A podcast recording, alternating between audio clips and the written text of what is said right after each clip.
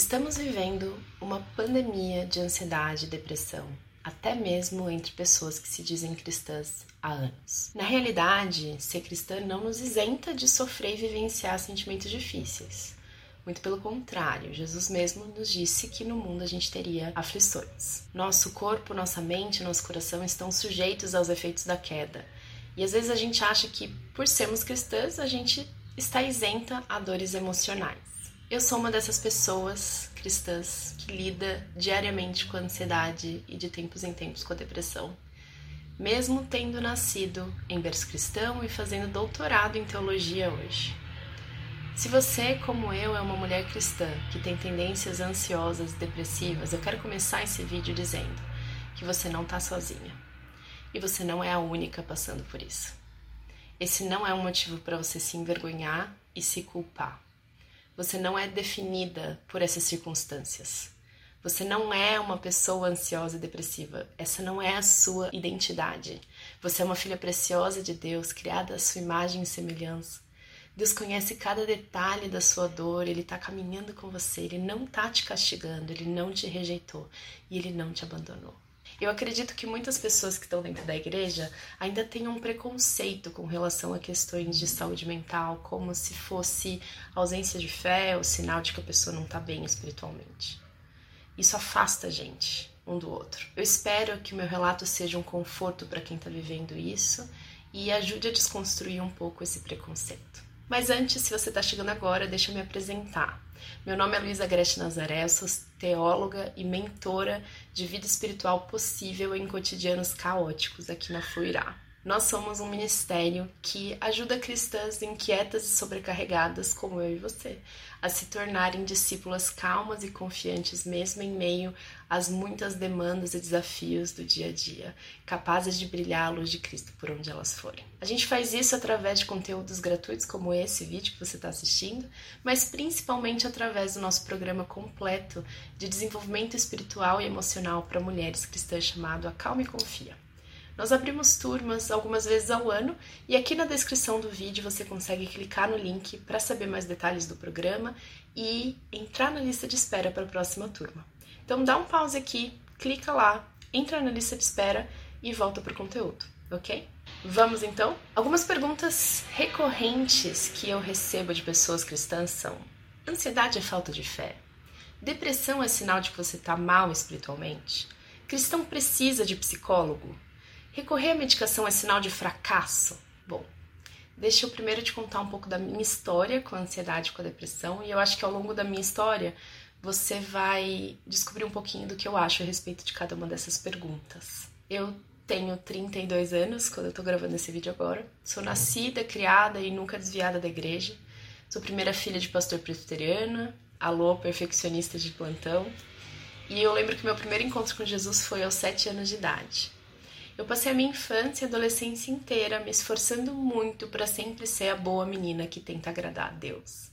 E a imagem que eu tinha desse Deus era de alguém distante, bravo, um pouco carrancudo, com uma lista de coisas boas e ruins que eu estava fazendo e que me recompensava ou me punia de acordo com essa lista. Então eu fui aprendendo a ser muito controladora, amedrontada, perfeccionista e preocupada com a opinião dos outros. Aos 16 anos, eu tive o meu primeiro episódio de crise de ansiedade e depressão.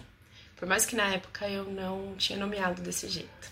E eu vivi um período de muita tristeza, de desânimo, de isolamento. Eu continuava dentro da igreja, eu estava sendo discipulada, eu estava liderando inclusive os encontros de adolescentes, eu fazia meus devocionais com regularidade, mas ainda assim eu entrei em depressão na minha adolescência. E eu passei pelo período então do vestibular, tendo muitas crises de gastrite nervosa, problemas de pele por conta de estresse, tentando de alguma maneira controlar a vida. Aos 21 anos eu me formei na faculdade, me casei com Paulo, músico pastor, e a gente veio aqui para São Paulo. E então minhas crises de gastrite pioraram. Eu acordava recorrentemente às 3 horas da manhã, tinha bruxismo, muita dor nas costas. Veja bem, eu era esposa de pastor. Um ano depois eu comecei a trabalhar no emprego dos meus sonhos, fazer especialização, e a pressão só aumentava. Até que aos 25 anos nasceu meu primeiro filho e foi quando tudo desabou de vez. Ele demonstrou que eu não tinha controle de nada. Logo nos primeiros dias de vida, ele tinha refluxo, não parava de chorar e eu não conseguia controlar aquele bebê. Eu estava exausta, física e emocionalmente. Foi quando eu enfrentei a pior crise espiritual e existencial que eu já vivi na vida e entrei em depressão novamente. Pela primeira vez, eu busquei ajuda profissional, tanto de uma psicóloga quanto de uma psiquiatra, para além do aconselhamento bíblico. Eu confesso que eu demorei para buscar ajuda porque eu ficava tentando me consertar sozinha nos meus momentos devocionais. Eu achava, não, é só orar mais, é só ler mais a Bíblia, é só ler mais um livro. Mas tem algo muito único em você falar em voz alta o que você está sentindo e pensando para uma pessoa que está treinada profissionalmente a te ouvir e a fazer as perguntas certas. É claro que eu fiz esse acompanhamento de psicóloga e de psiquiatra junto com acompanhamento de aconselhamento bíblico, porque eu precisava também reformular a minha relação com Deus. Graças a Deus eu saí desse estado depressivo, mas eu entendi que eu tenho tendências à ansiedade e à depressão. E durante muito tempo eu queria eliminar e controlar a minha ansiedade. Só que eu fui aprendendo que ela nunca vai embora. E a questão é como eu lido melhor com ela, não eliminar e controlar. Durante toda essa jornada eu fui aprendendo algumas estratégias para lidar um pouco melhor com a minha ansiedade e com a minha tendência à depressão. E eu queria te contar um pouquinho do que eu tenho aprendido nessa nessa jornada de buscar um pouco mais de saúde mental. Pode ser que os meus aprendizados te ajudem a lidar melhor também com a sua ansiedade, com a sua depressão. Primeiro aprendizado que eu queria compartilhar com você é que buscar ajuda profissional também é glorificar a Deus. Nós somos seres integrais e multidimensionais. A gente tem duas dimensões: material e imaterial, visível e invisível. A dimensão visível e material é nosso corpo físico, e a invisível e imaterial é a nossa mente e o nosso espírito. E Deus se importa com o nosso todo, porque essas dimensões elas estão integradas, elas não são divisões. O que a gente faz no nosso corpo, a gente está fazendo com o nosso espírito. Não adianta só cuidar da parte espiritual. A gente precisa cuidar das três partes para a gente glorificar a Deus. Cuidar do nosso corpo e da nossa mente é também glorificar a Deus. Porque o nosso corpo e nossa mente, assim como o nosso espírito, estão corrompidos pelo pecado e estão sujeitos a desequilíbrios hormonais, a pensamentos e sentimentos distorcidos. E quando a gente quebra a perna, por exemplo, a nossa dimensão material, a gente vai ao médico, a gente coloca um gesso, a gente faz fisioterapia. Só que com as nossas questões emocionais, a gente acha que a gente não precisa desse tipo de ajuda. Mas às vezes não é o nosso pé que está quebrado, mas é o nosso cérebro. São questões hormonais. Eu tenho uma amiga querida chamada Francine Walsh que diz que remédio é graça de Deus também. Às vezes, um remédio psiquiátrico vai te ajudar a regular o seu humor, a voltar a ter estabilidade química no seu cérebro, para então você conseguir reconstruir o seu mapa mental. Então, o primeiro conselho que eu queria dar para você, minha querida irmã em Cristo, que luta com ansiedade e depressão, é procure ajuda profissional de um psicólogo e, se for o caso, também de um psiquiatra. De preferência, eu sugiro que esse psicólogo ou psiquiatra também seja cristão, mas isso não é obrigatório.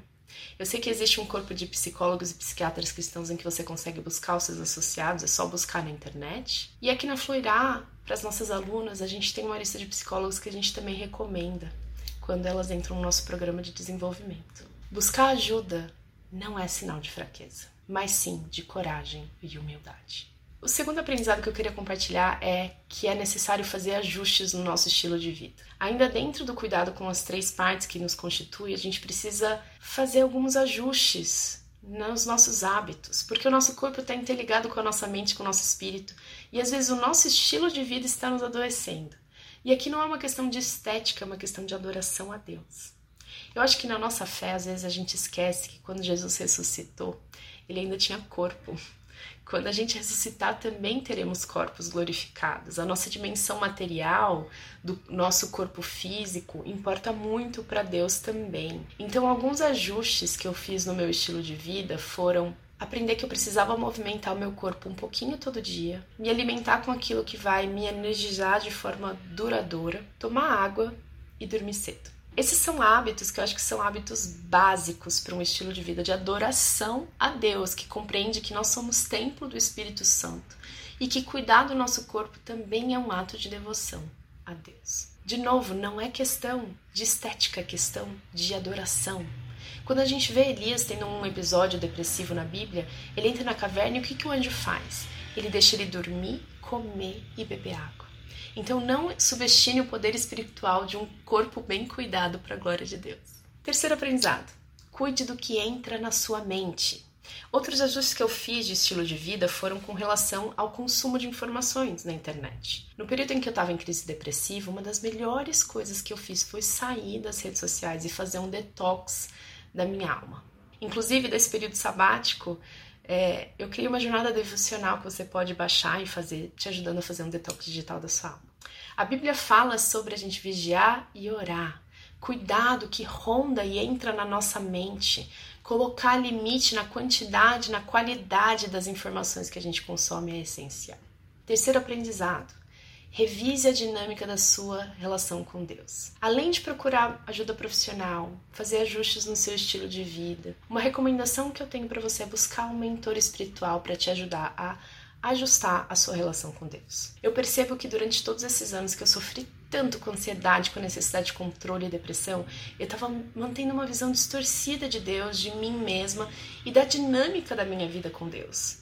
Então, além de ajuda profissional, de ajustes no seu estilo de vida, busque ajuda espiritual de pessoas que estão próximas de você, dos seus pastores, e também de pessoas que estão fora, mas que mostram os frutos da vida de intimidade com o Senhor. Você pode fazer isso através de livros ou então através do nosso programa de desenvolvimento espiritual aqui na Fluirá. Em um próximo vídeo eu vou contar um pouco mais quais foram esses ajustes que eu precisei fazer na minha dinâmica da vida com Deus, tá bom?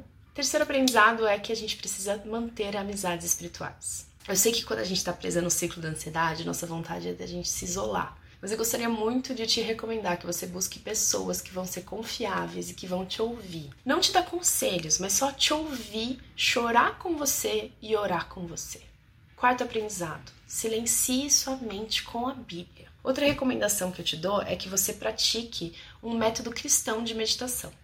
A Bíblia diferencia leitura e reflexão de meditação, são duas coisas diferentes.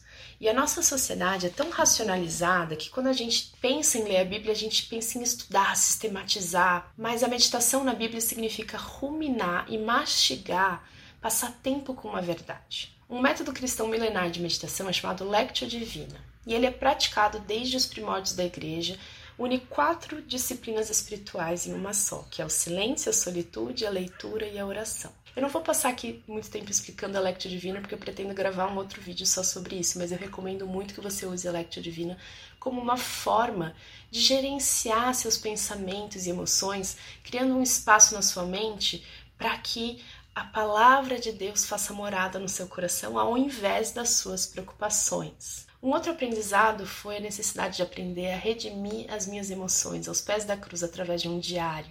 Muitas de nós não fomos educadas emocionalmente. A gente não sabe o que fazer com as emoções difíceis a não ser reprimir ou tentar fugir dela.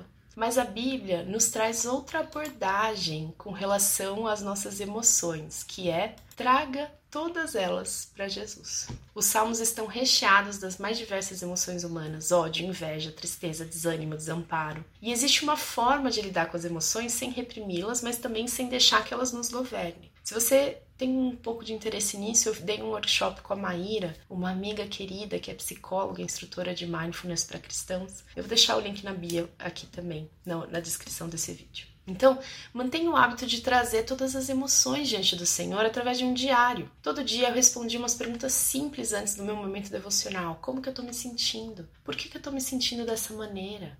O que, que esse sentimento diz sobre mim, sobre Deus, sobre a vida? Eu posso ter 100% certeza de que isso é verdadeiro? E por último, mas não menos importante, o que o Senhor diz sobre isso, o que a palavra do Senhor diz sobre isso. Essa prática de manter um diário e você colocar ali, a gente chama dentro do nosso programa de desenvolvimento espiritual, essa prática de fazer um check-in emocional.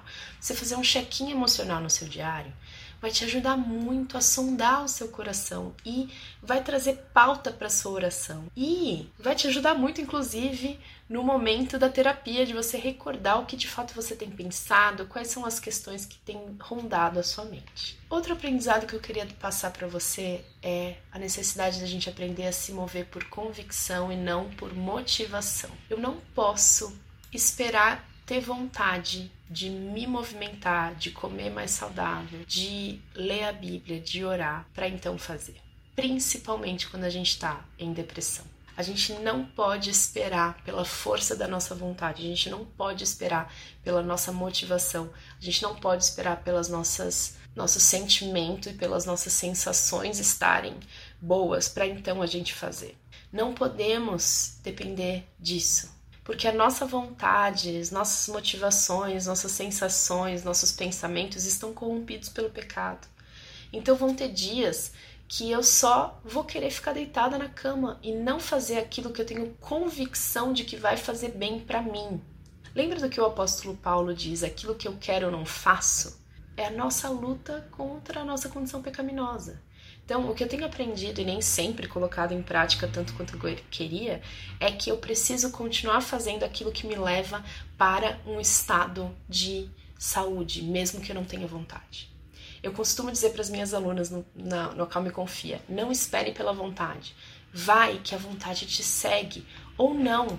Se a vontade não seguir depois, tudo bem também, porque o importante é você estar se movendo por convicção. Eu tenho convicção de que sentar aqui agora e ler a minha Bíblia e orar vai trazer saúde para o meu corpo, mesmo que eu não sinta vontade, mesmo que eu não sinta que isso tenha tido algum efeito eu tenho convicção de que está fazendo algo por mim. Outro aprendizado importante é você ter paciência com o processo. A jornada vai levar tempo, a gente precisa ser gentil com a gente mesma e se permitir ter dias bons e ruins. Entender que do lado de cada eternidade não vão ser só dias bons, que os dias ruins vão fazer parte também e não se assustar tanto quando eles chegarem. Entender que eles fazem parte da jornada e saber que nesse processo Deus está nos acompanhando com a sua bondade, com a sua fidelidade. Ele está trabalhando em nós e por nós, mesmo quando a gente não está conseguindo ver os resultados imediatos. Isso nos nos mantém nas nossas convicções. Então, recordando os aprendizados que eu passei para você aqui, primeiro deles é buscar ajuda profissional, também é glorificar a Deus. Segundo, faça ajustes no seu estilo de vida. Terceiro, cuide do que entra na sua mente. Quarto, revise a dinâmica da sua vida com Deus. Quinto, tenha amizades espirituais. Sexto, silencie sua mente com a Bíblia. Sétimo, redima suas emoções aos pés da cruz através da escrita em um diário. Oitavo, se mova por convicção e não por motivação. E nono, tenha paciência com o processo e recomece sempre. Eu espero que esses aprendizados te ajudem a lidar melhor com a sua ansiedade, com as suas crises depressivas. E eu queria terminar esse vídeo fazendo um convite para você. De tempos em tempos eu conduzo um grupo de mulheres através de um programa completo de desenvolvimento emocional e espiritual que vai inclusive fazer essa parte da revisão do seu mapa mental e da sua dinâmica com Deus. Ele se chama Calma e Confia.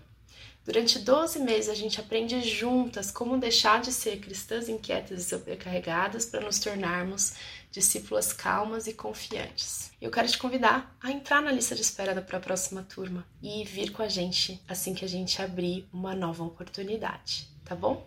Espero você e até o próximo vídeo. Beijo!